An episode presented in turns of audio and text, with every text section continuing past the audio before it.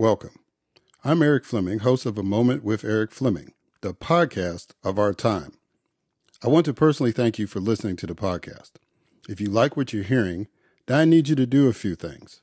First, I need subscribers. I'm on Patreon at patreon.com slash a moment with Erik Fleming. Your subscription allows an independent podcaster like me the freedom to speak truth to power and to expand and improve the show. Second, leave a five star review for the podcast on the streaming service you listen to it.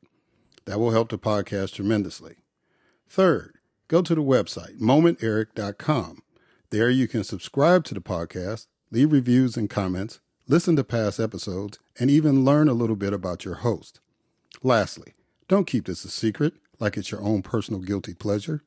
Tell someone else about the podcast encourage others to listen to the podcast and share the podcast on your social media platforms because it is time to make this moment a movement. Thanks in advance for supporting the podcast of our time. I hope you enjoy this episode as well.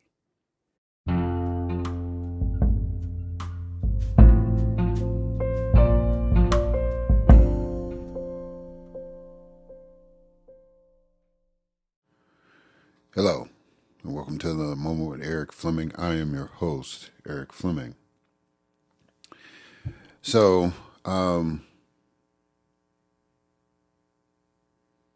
I'm a little late this week, but it it turned out that was a good thing because uh, I have details, and I'm sure there's other podcasts that are going up today as well that have details about.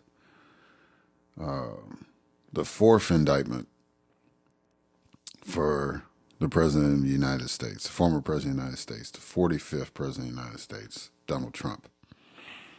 Um, and it kind of hits home because I'm based here in the Atlanta area. And so I stayed up late last night to watch the actual indictment um, come forth and the press conference and all that. Um, it was something to see. And to see somebody that I know that I actually voted for um, now taking this national spotlight in doing the job that she asked to to to do. Um, it's going to be it's going to be an interesting time, and I'll get into details about the indictment um, in a minute. But I wanted to highlight some things. So I'd asked the people that listen in Ohio to get out and vote uh, asked you as listeners to the podcast to contact people in Ohio that you knew, relatives, friends, whatever, to get out and vote no in that special election uh, a week ago. And they did. Uh, it it won by like 14 points. So it was it was a landslide victory in an election that the Republicans in Ohio tried to sneak in on the voters. So, one thing I didn't mention, uh, a fact that I didn't mention was that what the Republicans did. Now, what they were trying to do was there's an initiative referendum ballot, um, or a ballot initiative, I should say, this November that would basically legalize abortion in, uh, in Ohio. And the threshold for 110 years has been 50 plus one. What the Republicans tried to do was sneak in their own legislative referendum to say the threshold now will have to be 60% in order for any ballot initiative, ballot referendum to pass, right? Uh, the people rejected that. Um, and it was more than just Democrats that voted against it. There were Republicans, and independents that voted against it as well. But what the Republicans did that was even sneakier was the fact that two years ago, they initially had passed a law saying that there would be no referendums in August. and then they decided to do one in August for their own benefit. So again, hypocrisy, thy name is Republican. That's that's where we are. You know, we'll just try to skew it, but the people have been constantly responding. And I think we're we're getting to a point now where maybe somebody needs to get the message that you can't play tricks on people. If you're going to stand on an issue, stand on it. And let the people decide whether they support you or not. If your political party has to resort to tricks and suppression and, you know, just any evil you need to do in order to maintain some sort of power in the American politic, then maybe it's time to reconsider your existence. And that may sound harsh or whatever, but that's where we are. God, so, the people in Ohio did what they needed to do. And so I need the listeners to do something for a situation that has happened in Hawaii. Um, and there's some political issues behind that. There's political issues about climate change. There's political issues about zoning. There's political issues about water use. Um, I, I, I really encourage y'all to follow that story. Um, and I know this is a show geared for black people, but the key word, and I always say, is African Americans or black Americans, right? So we're all Americans. And I think that's part of, you know, our our struggle is that we have to be recognized as Americans, and then as we are being recognized as Americans, we have to remember we're Americans, and as we're asking people to join us in our fight, we have to help others. And so, one of the sisters that follows me on LinkedIn is connected with the King Center. She put up a foundation called the Hawaii Community Foundation uh, that is helping with the folks in Maui with the wildfire. So this whole town, and I'm probably going to uh, mess the name of the town up because uh, Lahaina um, is gone. They estimate the damage, the property damage, at $5.6 billion. That the whole town has been wiped out. In a situation where they were bracing for a hurricane. The hurricane didn't happen. However, it got close enough where the winds got to the island of Maui and it spurred on a wildfire that was currently happening, but it wasn't really as big. But the but the winds from the hurricane that missed the island spurred the fire and basically wiped out this town. And one of the prominent residents of that town was Oprah Winfrey. She she had a house there. It's all gone. And out of a town of 13,000 people, basically they're all homeless. Um, as of today, as of this recording, the death count has reached 99, which makes it the most deadliest wildfire in U.S. history. So Sister West has put up uh, for our attention this this foundation, the Hawaii Community Foundation, that has created a fund called the Maui Strong Fund. Uh, the Maui Strong Fund is providing financial resources that can be deployed quickly with focus on rapid response and recovery for the devastating wildfires on Maui. Uh, the foundation uh, will not be collecting a fee for the donations. 100% of the funds will be distributed for community needs. Um, if you have questions you can um, contact donor services either through donor services at hcf hawaii.org or you can call 808 566 5560.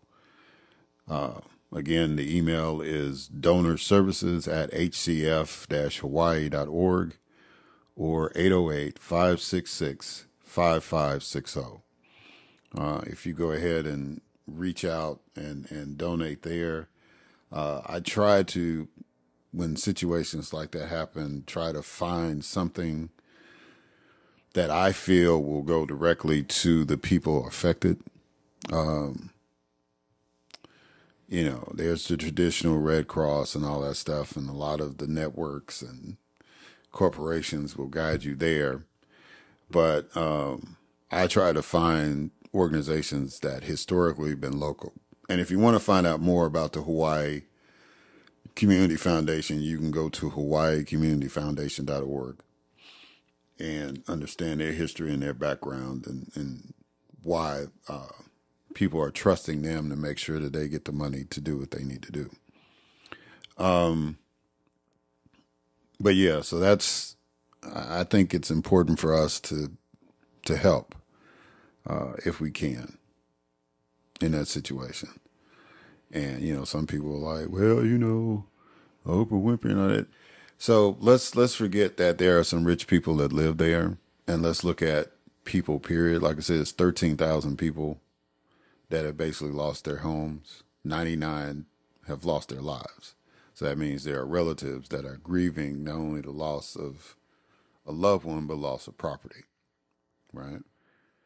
And so um, this foundation is going to help those folks. And a lot of those folks didn't have insurance, I'm finding out. Uh, so, yeah. Um, they're, they're, uh, please donate to that. Um, and um, make sure that um, those people know that there are others that um, understand what they're going through. All right, so wanted to get that out of the way. Now, let me just say this. We are at a point now where the former president of the United States, the 45th president of the United States, is running for president again he looks like he is going to be the nominee of the GOP, the Republican Party, for the 2024 presidential election. He is in Iowa now, uh, campaigning. Uh, this is the state fair was this weekend, you know, and so he's in Iowa as uh, all this stuff is taking place. He's he now has garnered four indictments in four months. Two indictments within a span of two and a half weeks. So, with the charges that he's been hit with in Fulton County, his total is that he has 91 felony counts on his name. 91. So, you know, that that sounds like a mob boss, right? That sounds like somebody that uh you know like you would see in the Godfather movies or any other gangster movie, right? Or in real life, you know, when you deal with people like John Gotti and uh, all the other, you know, organized crime organizations that are out there. 91 counts. So in Georgia, uh, the district attorney, Fani Willis, has basically rewarded Donald Trump in a sense, right? And I say rewarded in a sarcastic way for being viewed as a mob boss. So in Georgia, a tool that is used by prosecutors, especially Fani Willis, is the Georgia RICO statute and uh, so Rico is the racketeering racketeer influenced and corrupt organizations act right? There's a federal rico and that was designed really to go after organized crime right?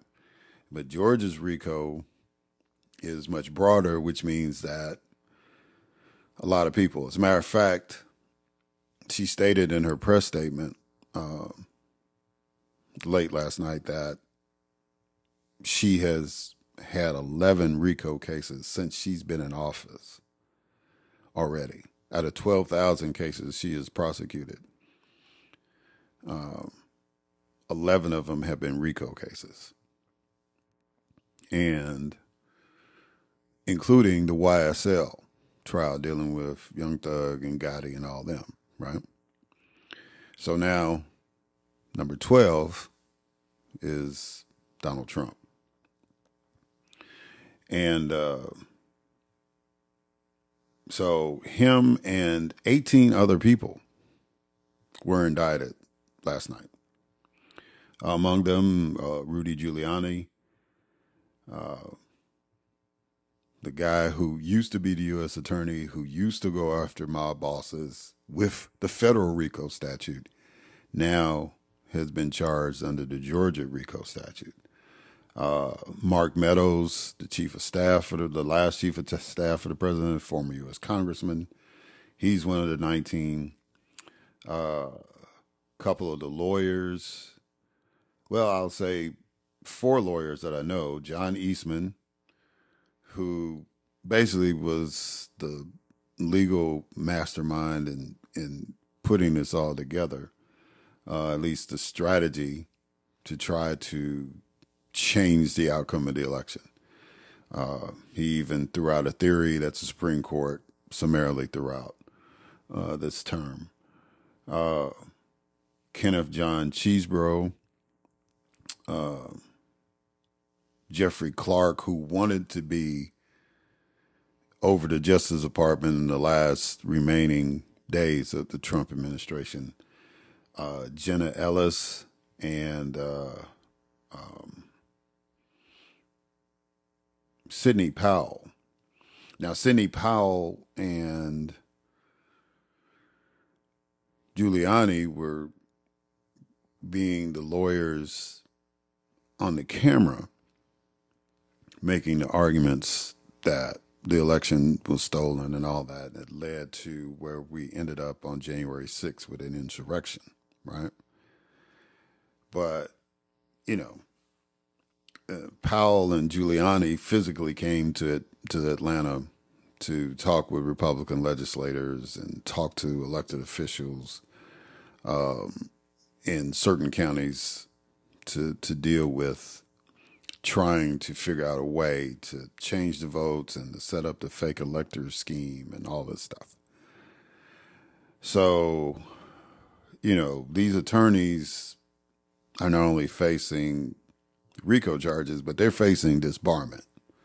Right? I think Giuliani has already been disbarred in D.C. I don't know if Powell has been disbarred anywhere yet, but I know they've been talking about her being disbarred. Um, and all of them probably be this, you know, if they have a, if they are members of the Georgia bar, they'll probably be disbarred. I don't, I don't know if Giuliani is. I think Powell might be. I'm not sure. Uh, something I didn't check into, but um, because of this particular indictment, that's grounds for being disbarred wherever they are licensed to practice. Right? So there's that. And then I think Meadows might be an attorney too. So this this has impact as far as you know, jail time and you know, livelihood. Once they serve their jail time. Uh, in Giuliani's case, if he's convicted, uh, he'll probably spend the rest of his life in jail. Um, Same, you know, with Trump. I mean, these guys are like in their late 70s, early 80s, you know.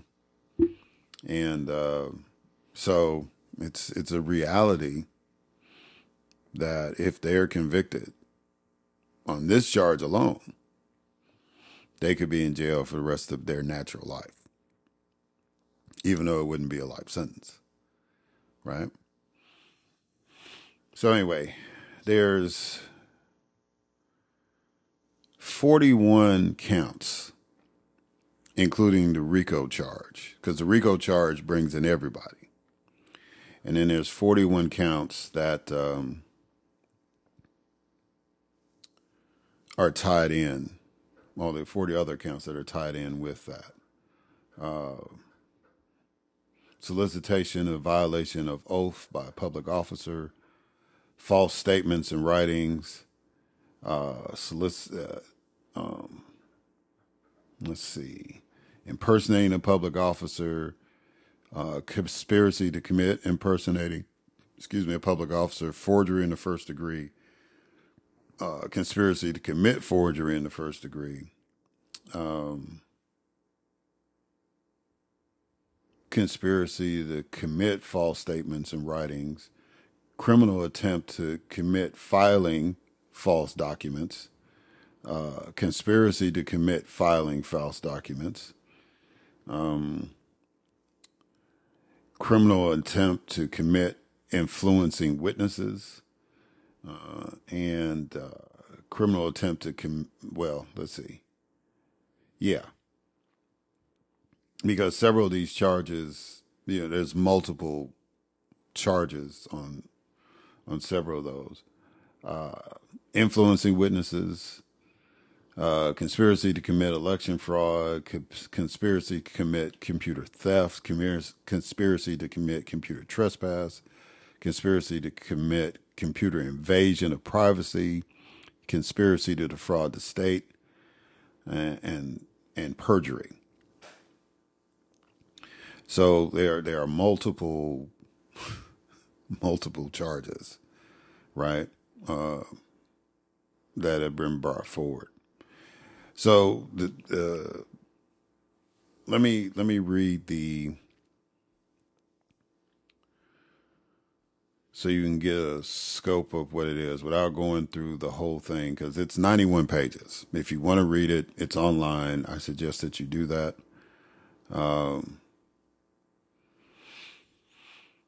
but just as succinct as the press conference was, the introduction is very, very succinct and terse. It says defendant Donald John Trump lost the United States presidential election held on November 3rd, 2020. One of the states he lost was Georgia. Trump and the other defendants charged in this indictment refused to accept that Trump lost, and they knowingly and willfully joined a conspiracy to unlawfully change the outcome of the election in favor of Trump.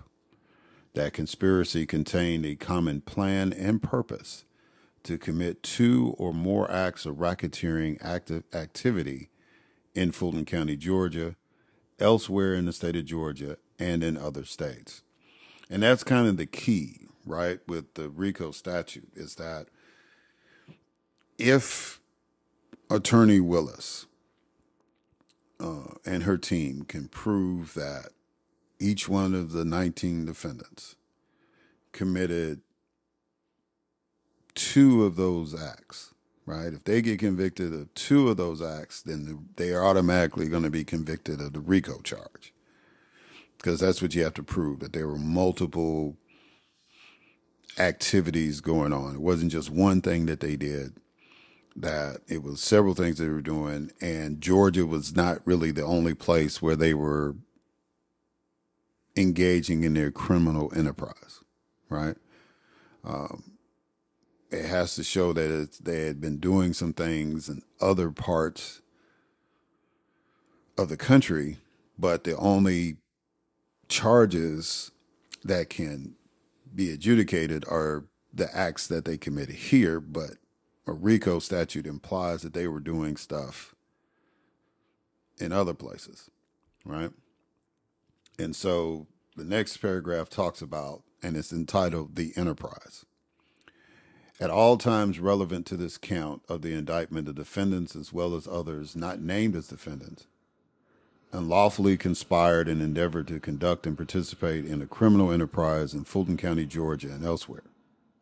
Defendants Donald J. Trump, Donald John Trump, excuse me, Rudolph William Louis Giuliani, John Charles Eastman, Mark Randall Meadows, Kenneth John Chesebro, Jeffrey Bossert Clark, Jenna Lynn Ellis, Ray Stalling Smith III, Robert David Cheeley, Michael A. Roman, David James Shafer, Shawn Michael Tresher Still, Stephen Cliffgard Lee, Harrison William Prescott Floyd, Trevian C. Kutti, Sidney Katherine Power, Powell, Cathleen Alston Latham, Scott Graham Hall, Misty Hampton, unindicted co conspirators, individual 1 through individual 30, and others known and unknown to the grand jury, constituted a criminal organization whose members and associates engaged in various related criminal activities, including but not limited to false statements and writings, impersonating a public officer, forgery, filing false documents, influencing witnesses, computer theft, computer trespass, computer invasion of privacy, conspiracy to defraud the state, acts involving theft, and perjury. This criminal organ- organization constituted an enterprise as that term is defined in OCGA subsection 16 14 3, subsection 3. That is a group of individuals associated in fact. The defendants and other members and associates of the enterprise had connections and relationships with one another and with the enterprise. The enterprise constituted an ongoing organization whose members and associates functioned as a continuing unit for a common purpose of achieving the objectives of the enterprise. The enterprise operated in Fulton County, Georgia, elsewhere in the state of Georgia, in other states, including but not limited to Arizona, Michigan, Nevada, New Mexico, Pennsylvania, and Wisconsin, and in the District of Columbia. The enterprise operated for a period of time sufficient to permit its members and associates to pursue its objectives. So, ladies and gentlemen, a major case is going to happen in the state of Georgia. I think this case, out of all of them, is the most severe. Um, and this is the one that's going to cause a lot of problems for the former president because he can't pardon himself from this one. Right? The insurrection charge that uh, Jack Smith has put out there, along with the documents charge, those are both federal cases that if somehow, some way, the American people decide to give Donald Trump another term in office, the first act he's going to do is pardon himself if he is convicted prior to the election, or if the trial hasn't happened, he's going to pardon himself from those federal charges. Now, in New York State, uh, the deal with the hush money to Stormy Daniels, that case is still out there too, and he he won't be able to pardon himself from that. But you know, the penalty for that compared to the penalty for RICO um, is not as severe, but it's still bad. Right? I mean, he still has to do jail time. When they asked Attorney Willis if they're convicted, is this a charge? This RICO statute is that a charge where you can do your time through probation? Is it probative? And and she said no. That if you're convicted on the RICO statutes, in the state of Georgia, you have to do jail time. You cannot do it via house arrest or anything like that, right? So that's where we are. and I encourage people to follow this because she's going on a very aggressive schedule. One, all 19 defendants have to turn themselves in by August 25th. If they do not, then they will be sought after and arrested. There will be extradition and all that stuff, right? So far, as the indictments have been rolling, former President Trump and anybody else that has been listed as co defendants in any of these cases have gone in and, and gone ahead and, and turned themselves in and gone through the indictment process. Um, uh, the arraignment process, I should say, and and uh, you know, and so far there hasn't been any discussion of bail, right? In Georgia, there may be a discussion about bail. Um, with the RICO statute, because as Ms. Willis has pointed out, she has done 11 of these cases since she's been DA.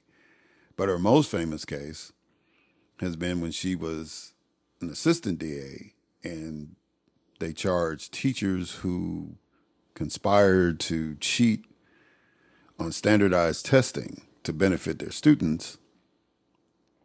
Uh, she was successful in putting a number of teachers in jail for that. And that was kind of her claim to fame prior to getting elected DA. And so she has experience and she has people on her team who have experience in dealing with Georgia RICO cases. Um, so, you know, if if if the Vegas line was out there, the uh, odds are not in favor of Trump getting off of this one. But um, they have until August 25th to turn themselves in, uh, go through the process. So somewhere between now and August 25th, we're going to see another media following of Trump going to the plane, getting on the plane, flying, watching the plane land in Hartsfield Jackson International. That ride on 75, 85 to the courthouse and whatever, right? So just be ready for that. And of course, in Atlanta, that means traffic problems. So you probably, in the Atlanta area, you probably wouldn't be paying attention to when Trump makes that decision that he's going to show up because that's going to be a traffic jam, right? There's going to be stoppage, all that stuff, especially if you're coming south going into the city, right? Just giving you a heads up on that. Um, but the other thing is that uh, she has stated that she wants to have a trial started within six months and she's even implied that she wants all 19 defendants tried at the same time.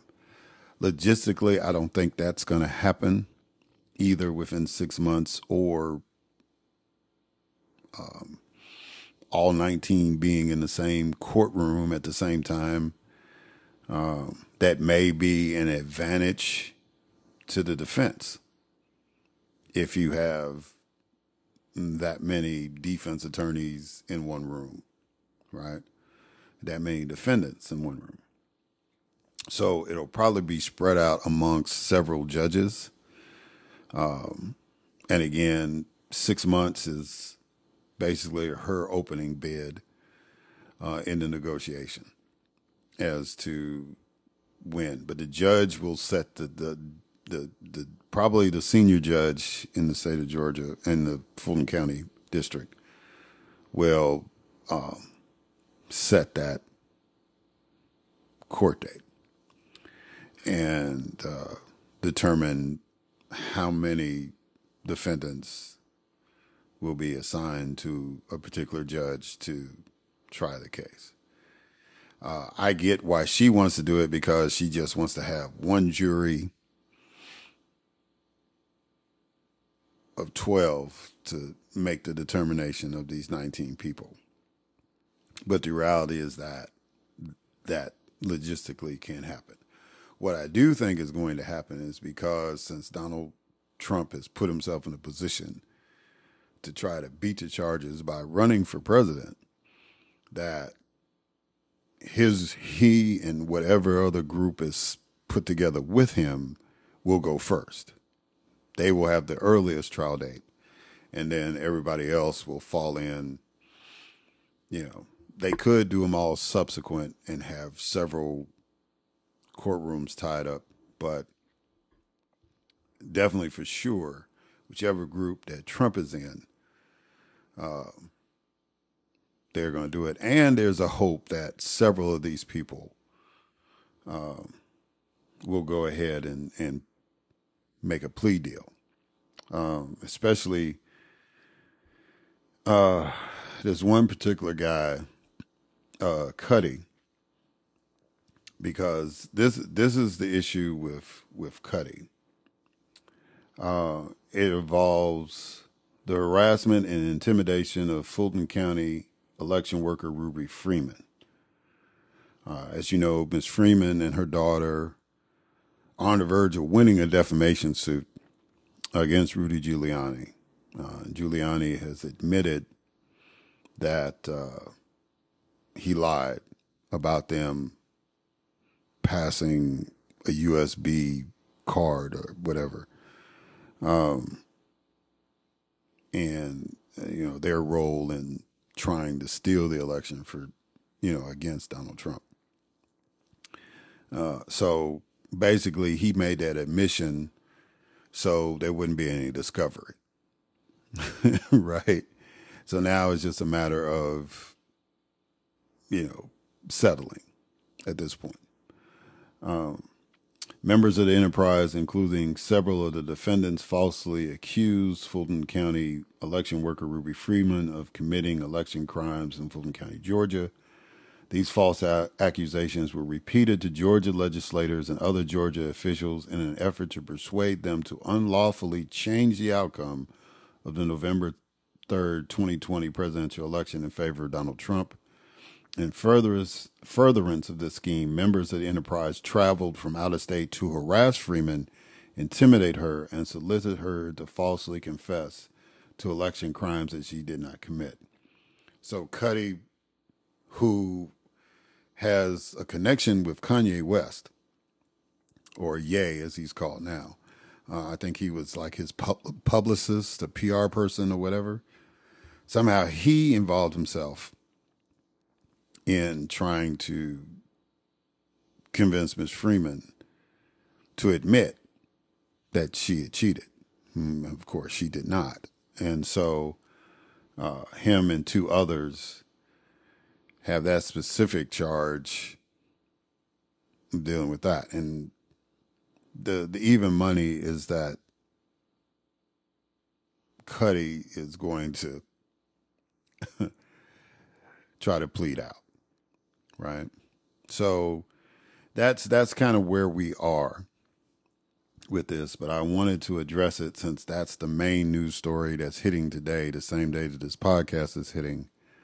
Uh, you know, and and just real quick, guys. Um, you know, Miss Willis, the sheriff who I used to work for, um, and others involved have been threatened. Um, uh, I would not be surprised if members of the jury gets harassed, you know, the grand jury gets harassed. Um, you know, so things are going to be tight for at least the next six months for sure, and at least until August 25th uh, security is going to be heightened. Uh, we recently just had one guy who had been posting threats toward President Biden, uh, basically commit suicide by cop, uh, as he decided he was going to get engaged in a gunfight with the FBI, similar to another gentleman. I forget what state he was in. I want to say Ohio. Um, you know, earlier this year. Uh, this gentleman, you know, engaged in a gunfight in the FBI and he lost. Um, and it was almost like he was daring them to come, right? So, you know, we have to take whatever threats seriously.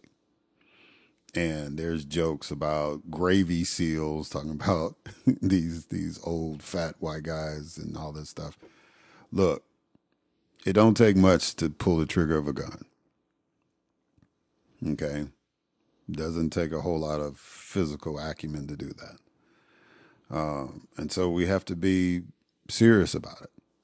Uh, no matter um, how crazy or how extreme sounding these folks are, a threat is a threat.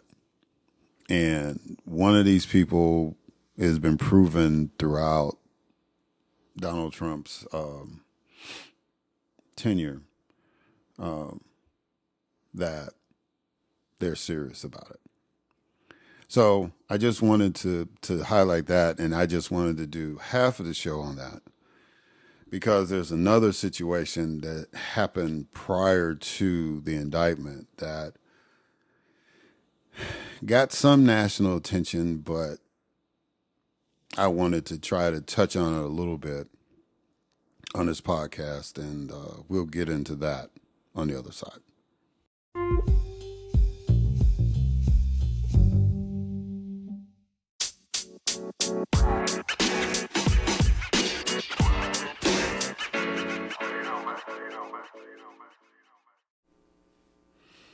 All right, and so we are back. So before I get into this other um, story, I wanted to highlight a um, couple of things that I wanted to talk about before that. Um, shout out to the Black Avengers in Montgomery, Alabama. Uh, all of y'all know, or should know, about the brawl that took place at the dock, which at one time was a place where they auctioned slaves. Um, in Montgomery. Um, is now a recreational dock or whatever. And um, these white folks refused to move their boat so the tour boat could that could dock. Decided to jump the security guard, the black security guard, who uh, was telling them that they needed to move. Uh, next thing you know, he threw his baseball cap up, cap up in the air, and a multitude of black folks swam, dove, ran to his aid. Uh, and one gentleman finished it all off with chair smashing uh, to the point now where folding chairs are now being sold on t shirts and uh, earrings and all this stuff. And we joke about it, um, but I really want to commend these people for coming to the aid of this man. Um, and there were some people said nobody white. There actually was a, a young white man who worked with with the dock crew who initially had stepped in, and he got literally pushed aside by by the mob that jumped the security guard, and uh, you know it was him and one one black man who was very very big, very tall, and he was pulling people off, and as the white mob got bigger, then that's when the other folks intervened. Um, the young brother who swam off the boat that was waiting to dock, he jumped off the boat and swam to to assist. And by that time, other people were able to gather, and you could see the police kind of coming there. But you know, they they kind of waited until they were able to safely grab people and pull them apart and all that. But in the meantime, the black folks in Montgomery uh, unified. And, you know, where I don't encourage violence, and you know that this this podcast has really stressed that, um, you have to defend yourself. And for eight, nine white guys to jump a black guy who was doing his job because they were too lazy and too full of themselves to move their boat um, you know, I mean, the musician even on the boat was singing to the folks, you know, move your boat. You know what I'm saying? He, I, that song might be a hit on SoundCloud. You know, just just keep your eyes open. But um, their rudeness and their boorish behavior kind of feeds into, you know, what Donald Trump and his political ilk want to play off of and feed into. And, you know, um, I think Jason Aldean has gotten the answer to trying that in a small town. Now, Montgomery is not a small town by any stretch. It is the state capital of Alabama, but I think Aldean's folks that were using that as an anthem should get the message. You try that on black folks and see what happens, right? So I wanted to commend them for doing that. Um, and then part of the reason why I'm late in doing this is because I just had the privilege of attending my 40th high school reunion in Chicago. And uh, out of our class, which was over 400 or so, uh, I say 435. Some people say it's 499. I don't know. All I know is is that um, 67 of us, us have transitioned. Uh, some I knew, some I did not. Um, so it was sad and, you know, to find out who had passed since the last reunion, even. And uh, I knew of one, well, I knew of a couple because uh, one sister had passed literally after the last reunion I attended 10 years ago. Um, but to uh, uh, to see the ones who were still with us and how good they looked and how uh, excited everybody was to see each other, and there were some people that I really had not seen since I left Lindblom Technical High School um, in 1983. Uh, so it was good to see them. Um, everybody, majority of people there look really, really good. Uh, I mean, not just you know, physical, you know, appearance wise, but physically. You know, a lot of them, and you know, and that and this gonna. It, I'm throwing these two stories in as acknowledgments because it's going to tie into what I'm going to talk about.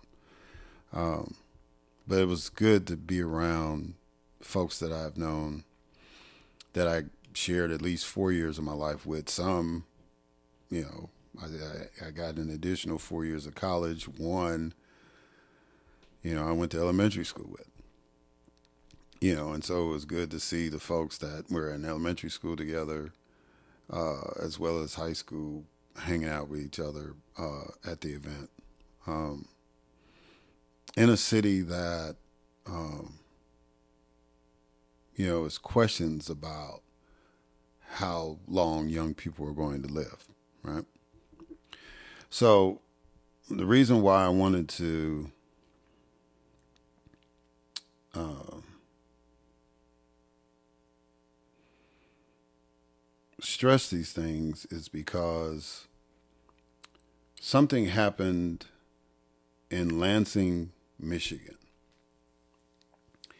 and I first got became aware of it through a viral TikTok video, which showed police officers in Lansing, Michigan, detaining a 12 year old black kid. Um, and the father intervening. So let me read the story it was written by the sister in the Lansing State Journal uh, named Krystal Nurse. Now, Lansing, Michigan is where Michigan State is, Michigan State University. Um, basically, I mean, they, they say the school is in East Lansing, but the city of Lansing is primarily home to Michigan State University. And uh, so, not a small town. uh, in Michigan. But um, so this this has some significance as to why I wanted to highlight what happened in Montgomery and what happened in Chicago this weekend on personal for me. Lansing police said a video circulating online that shows officers detaining a 12 year old boy in handcuffs was a quote unquote unfortunate misunderstanding that stemmed from the foot chase of a suspect wanted in a suspected vehicle theft. The video led to three statements by police and Mayor Andy Schor's office by late Friday afternoon. Um, the video appears to show a young black male wearing neon yellow shorts and a white t shirt being detained by a police officer outside an apartment complex. A man tells officers they are traumatizing his son, and the male was put into a police vehicle before later being released to the man who said he was the individual's father. Video posted on TikTok account Carrie Ann 372 has generated millions of views and posts throughout social media with users saying the boy was detained as he was throwing away garbage. The video lasts just more than four minutes. It was not clear where in the city the video was taken. Kid taking out trash, being harassed by police, father defending his son, wrong person, the TikTok poster wrote on Thursday. In a Zoom call with reporters on Friday night, lawyers for the family of Tashawn Bernard asked that police take down its Facebook post saying that the photo makes it appear as though the T-shirt Tashawn was wearing was white, when actually it was gray. The suspect police were looking for was wearing a white shirt. They said it does not accurately reflect what Tashawn was wearing," said Yana Neal of Grewal Law. They need to take down the post. Lansing police posted an initial explanation on his social media accounts earlier Friday, followed late Friday afternoon by a statement from Police Chief Ellery Sosebee. On Thursday afternoon, our officers were investigating a string of Kia thefts, including a specific one reported on the 3600 block of West Jolly Road with multiple suspects, the first post on Facebook said. A witness described as a suspect a witness described a suspect as wearing neon shorts and a white shirt Responding officers saw the subject matching this description and attempted to make contact, but the subject fled and ran west into the nearby apartment complex. A different officer was in the area and saw the young man pictured in the viral video wearing a similar outfit and made contact with him. The initial officer was able to respond and clarify the young man in the video was not the suspect who fled earlier. Once his information was obtained, the young man was released and officers continued to search the area we are including pictures of both individuals. We have blurred both photos to protect the identity of the sub- suspect subjects. A photo of the people involved was posted, blurred out along with the statement. Post on X, formerly Twitter, expressed outrage over the video and the number of officers involved in the incident. Uh, just a kid taking out the trash, hash, you know, hyphen America, wrote user Kenny Akers. The city is paying six police officers to arrest a child for throwing out garbage, user Frank Gugliano wrote. I hope someone gets a hold of the young man detained today while taking out the trash because he, quote unquote, fit the description and lift him up. He will need support around him, Robert Thomas wrote on a Facebook post. LPD said they hope to put the situation behind them. Community relations is a top priority for us as a department from top down, the department wrote. Our hope is we can put this unfortunate case of wrong place, wrong time behind us and continue to represent the community that we serve. After 4 p.m., the department released a statement attributed to Sosebee. The officers of Lansing Police Department are working very hard to address the recent car thefts plaguing our city. In doing so, yesterday officers detained a young man who was wearing similar clothing and in the same apartment complex as an accused car thief who fled from officers on foot. When the officer made initial contact, it was near a trash bin, but it was after he had disposed of any garbage. The young man was then released to his father when eliminated as the accused. The command officer on the scene made contact with the young man's father and explained the situation and apologized for the misunderstanding. I have reviewed the incident and can confirm the officer who contacted and detained the young man was respectful and professional during his investigation. It's unfortunate incidents like this occur, but through communication and sharing information, we can help people understand the whole story. We understand that something like this has an impact on all parties involved. As the chief of police, I want to apologize that this incident had such an effect on this young man and his family. I'm asking for the community to consider all the facts of the situation before making a judgment. The rela- relationship with our community has been and will continue to be a top priority for the Lansing Police Department and late Friday afternoon, Schor apologized to the 12 year old and his family in a statement. The Lansing Police Department made a mistake in detaining the wrong person during a vehicle theft investigation, Schor said in the statement. The young man was wearing the exact same clothing as the suspect. However, it was quickly confirmed he was not the suspect in question, and he was released.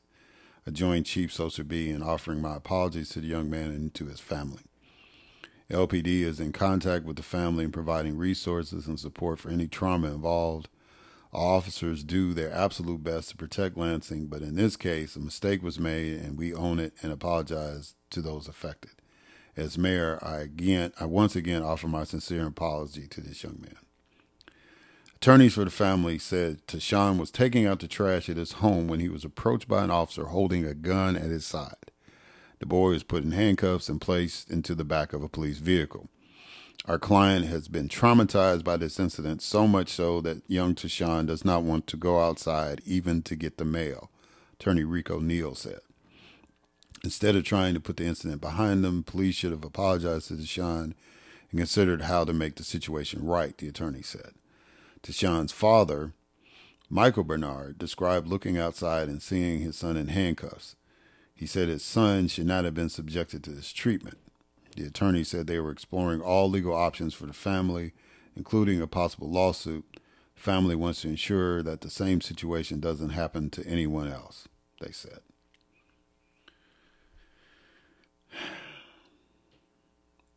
So let's unpack that, right?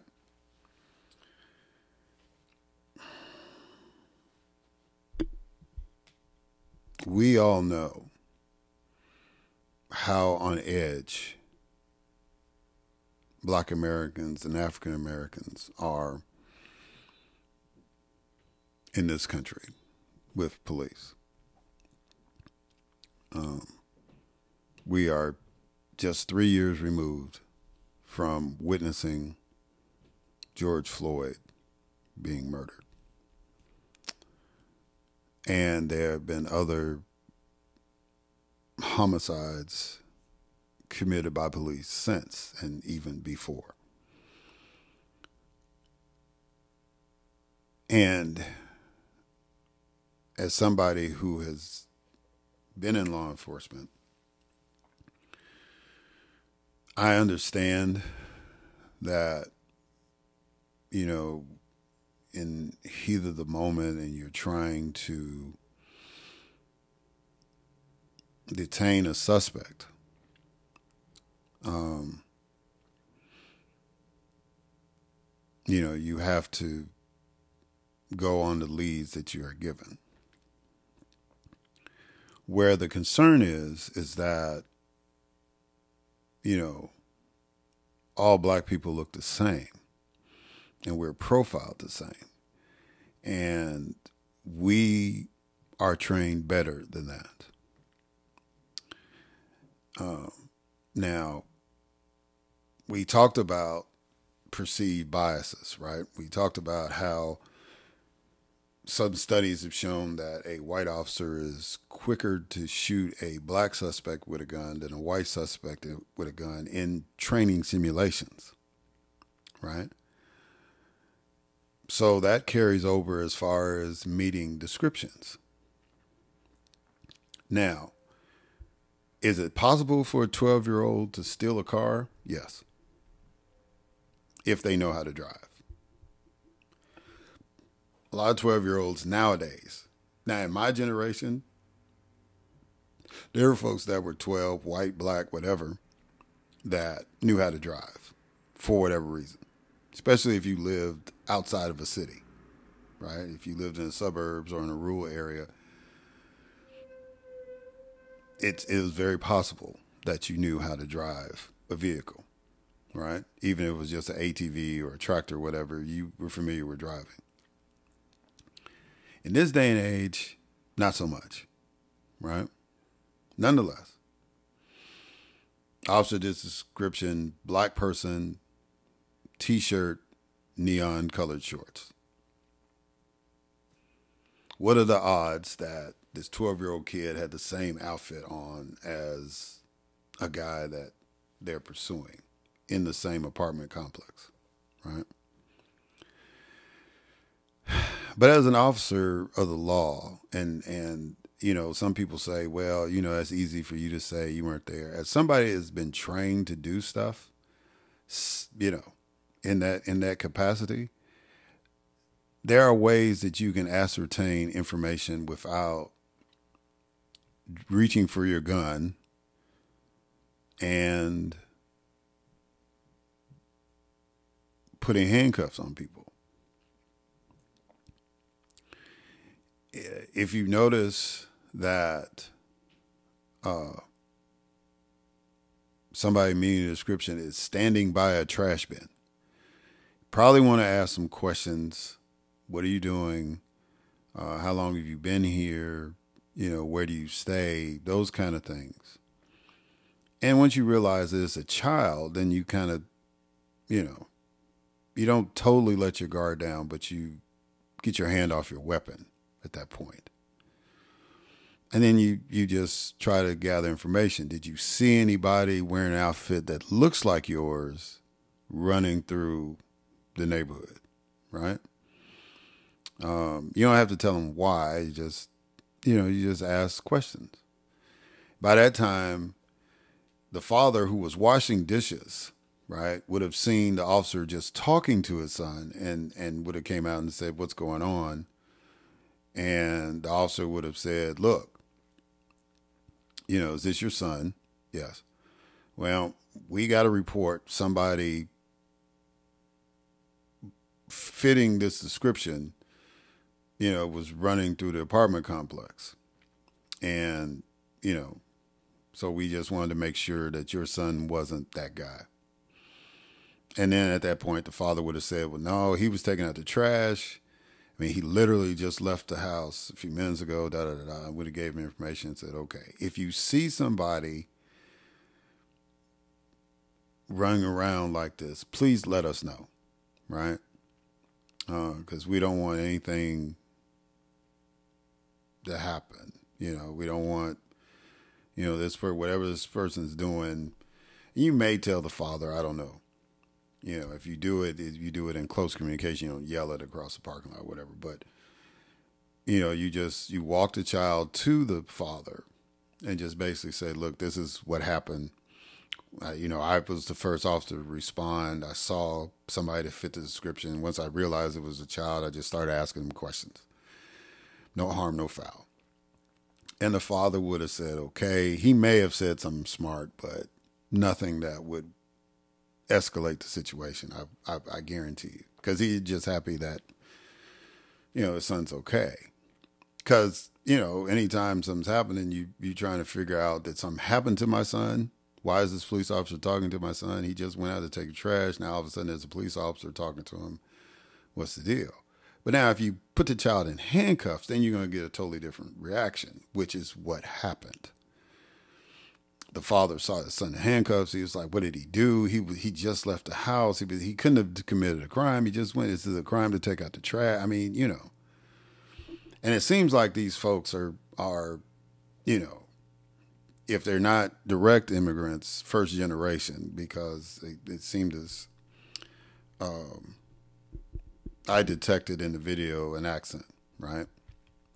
They didn't talk about that in the story. It's not really relevant, but in a sense that, you know, people who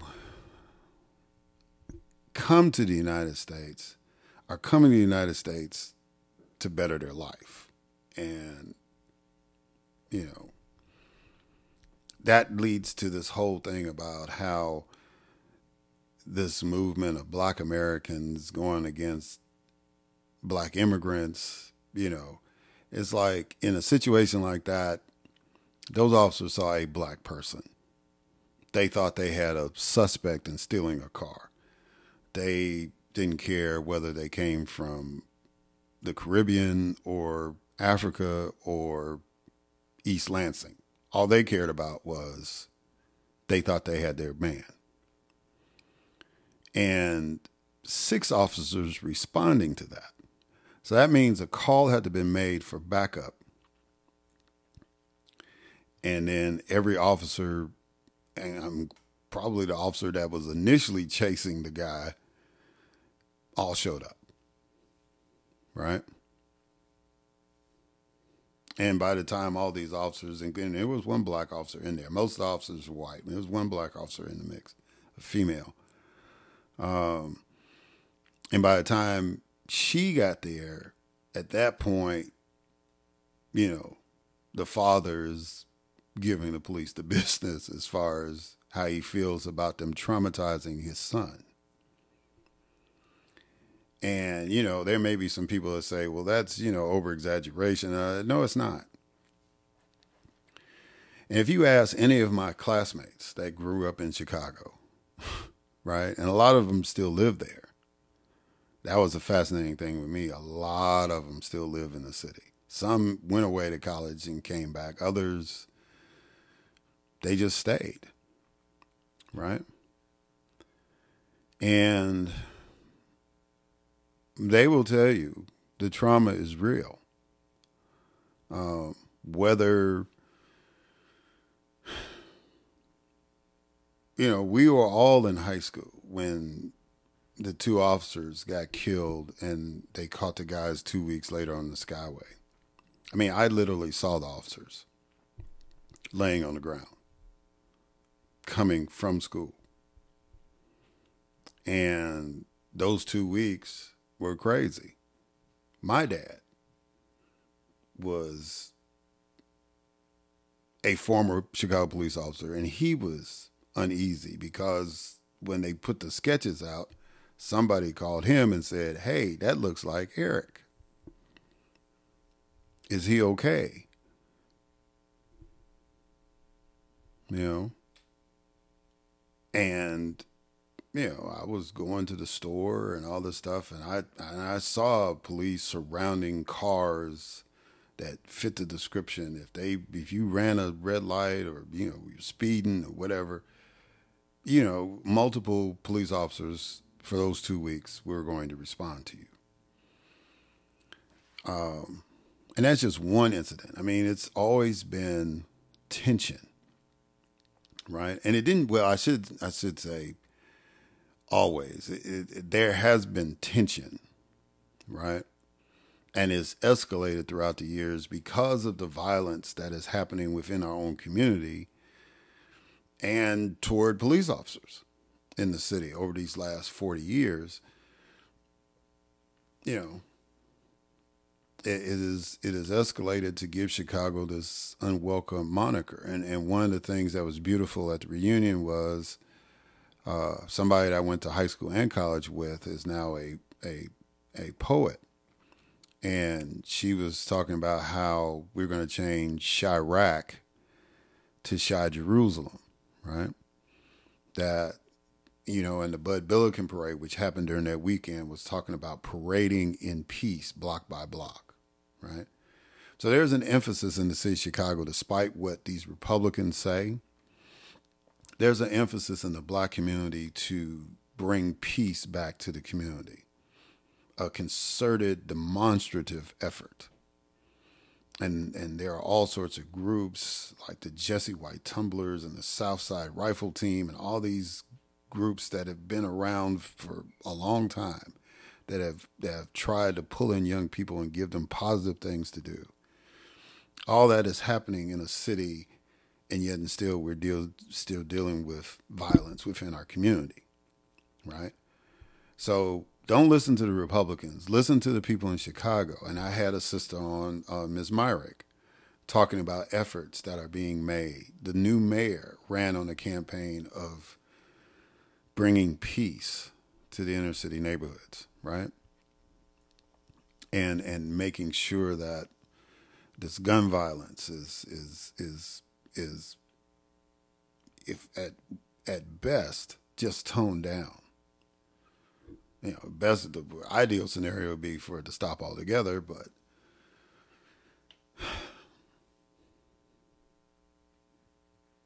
so when you hear a story about a 12 year old boy, I can only imagine, you know. And, and another thing, you know, in this whole discussion about talking, you know, uh, you know, this division and all this stuff that's being created amongst black people who were born in the United States and black people who are not. You know, just have conversations with the older people. It doesn't matter if they're immigrants or if they're natives of the country.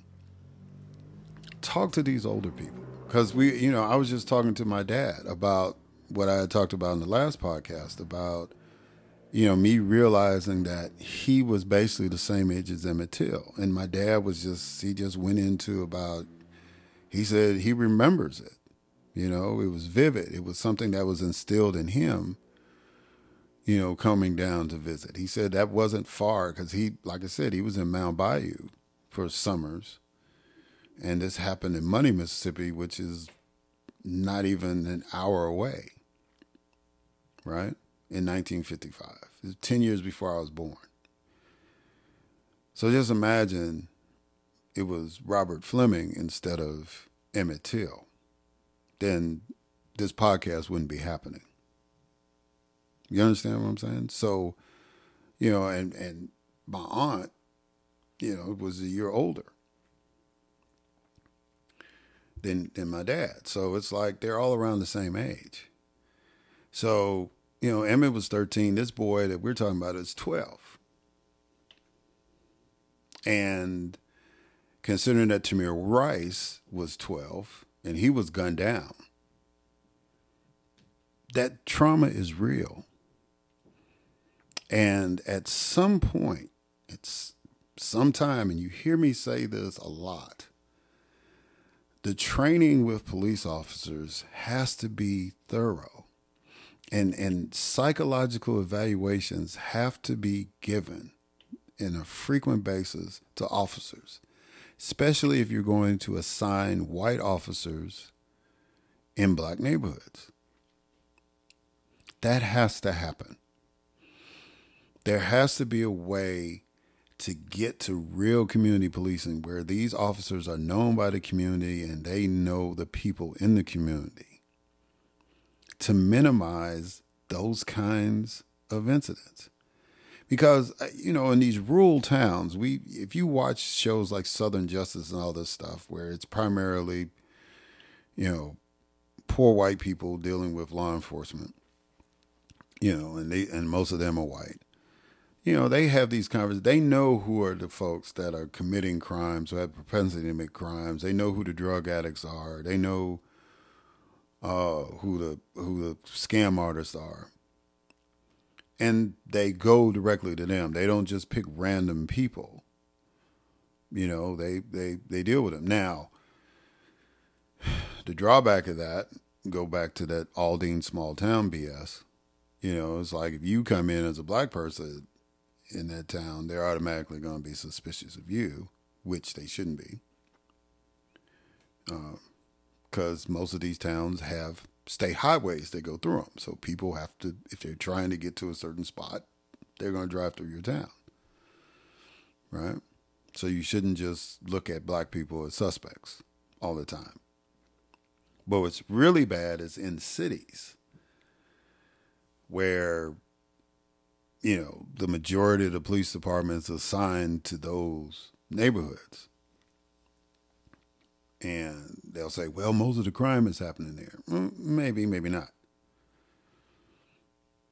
The whole purpose of having a police presence is to minimize crime. If people realize that streets are well lit, uh, that there are activities for children to do, uh, if there's a police presence that's visible and accessible to the community, then those are factors. And of course, if you improve the economic status of the people in the community, then those factors weigh into crime going down.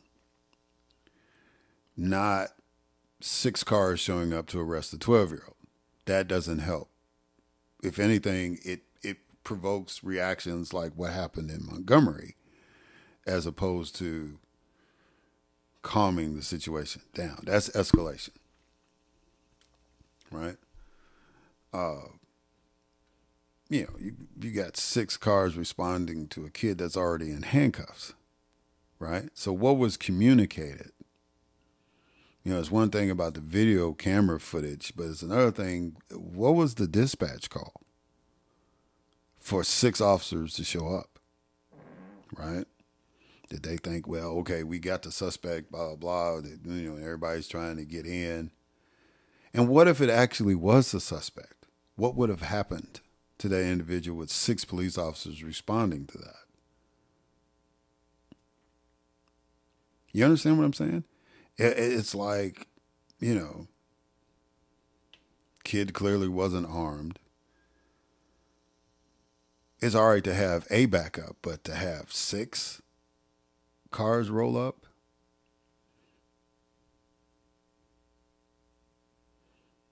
I mean, those are the kind of minute things that people look at and they say, well, you know, you might be nitpicking. No, those are the kind of things that add to the trauma. And I want y'all, if y'all got time, there is this uh, resource that I got hip to. There's this young brother, Jay Williams Jay, who's from Chicago uh, who's in college. I think he's at Illinois State, and he is viral on TikTok. He has made it his mission to challenge conservatives, especially black conservatives, people around his age or a little older who are espousing these Republican MAGA talking points, right? Um, and he literally takes them down intellectually. And one of the things he uses is that he uses a site called Google Scholar, where he can pull down all these studies that have been done about particular topics that these people are just speaking off the cuff on, right? And um, and so I used it to to address this trauma thing, and I, I really didn't have the time I don't have the time in this podcast to go in depth into the study, but I want y'all to read it. It's called You Have the Right to Exclaim Your Pain. You Have the Right to Exclaim Your Pain. It's written by a guy named Allen Eugene Lipscomb, and I am going to try to get this brother on the podcast to go into depth about this study.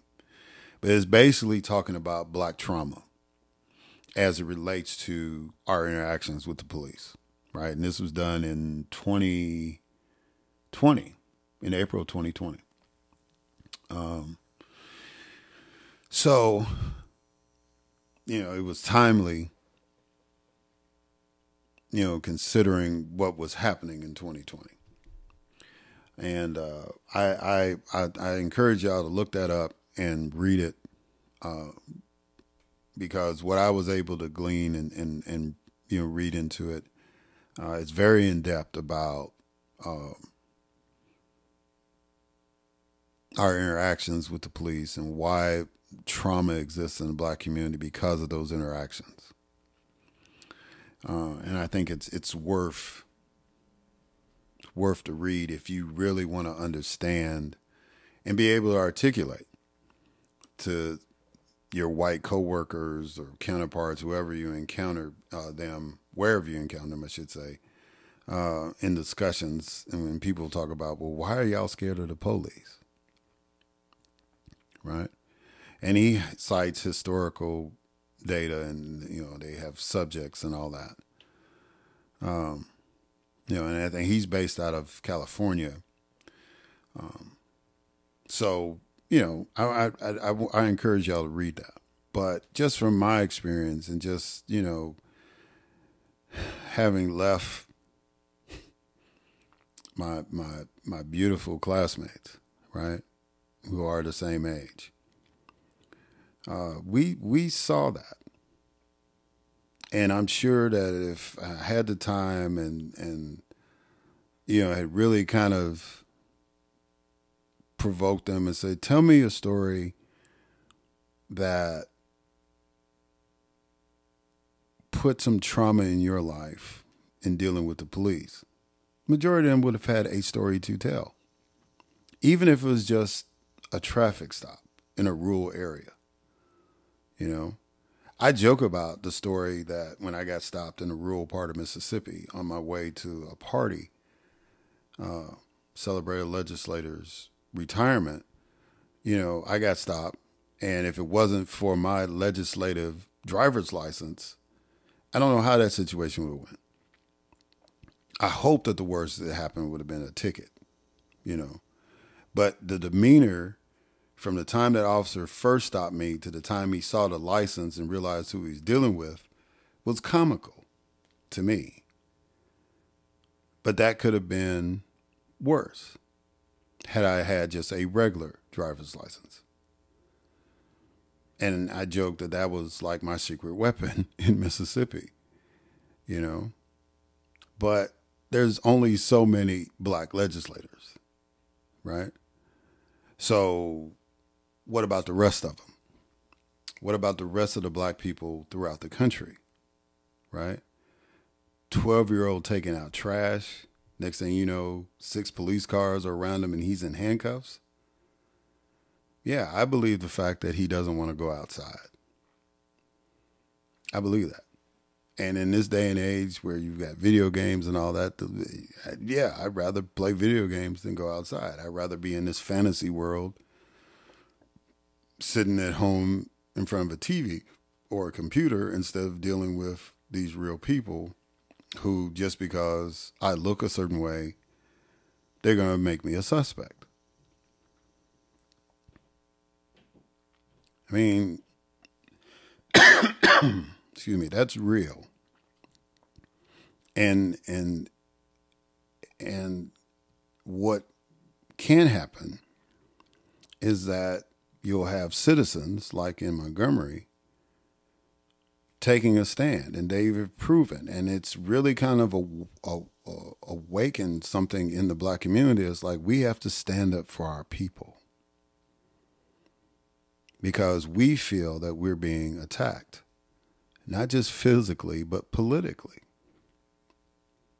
And if we don't do anything, what is going to happen? How much more trauma is going to be inflicted on us? And, and so I want people to take that as a sign, what happened in Montgomery, that that's going to happen more frequently if the tenor of our politics, the tenor of our society does not change. You know, when you you get the battle cry from Jason Aldean or Toby Keith or Kid Rock or whoever and try to embolden these folks, or even Donald Trump through his Truth Social, trying to embolden these people to take actions that are violent or definitely against the interests of American society toward black people. Right? Because Donald Trump is just as guilty as anybody else when he's going after judges and prosecutors who happen to be black that are going after him for crimes that he committed. Now, I'm not going to be on the jury. I guarantee you that I'm not going to be on the jury in any of his cases. But, you know, so my opinion is he's guilty of all that stuff. But in the American court system, he's presumed innocent until proven guilty. Nonetheless, I know he did that stuff. He knows he did it. And his way of quote unquote defending himself is invoking racial violence.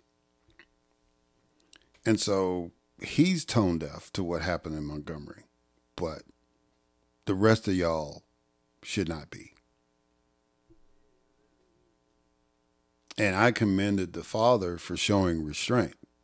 You know, he just basically, you know, he admonished the police officers and told them what kind of trauma they were inflicting on his child by their actions. But that could escalate a lot worse. I mean, we saw in California sheriff's deputy body slam a woman who was videotaping them arresting her husband for something he didn't do. Right? So, you know, the trauma is real. And I hope Brother Tashawn, for the rest of his life, has a more positive experience on being black in America. I can't guarantee it because of where we are right now. But I pray that that happens. And I pray that his parents rally around him more than just trying to organize a lawsuit, but just trying to instill in him that it's going to be okay and you're going to you're going to be fine. But, you know, you can have the talk and you taking out the trash and you getting arrested. I mean, how does the talk help you on that? Right? So I just wanted to, to highlight that. I hope that um, people who are listening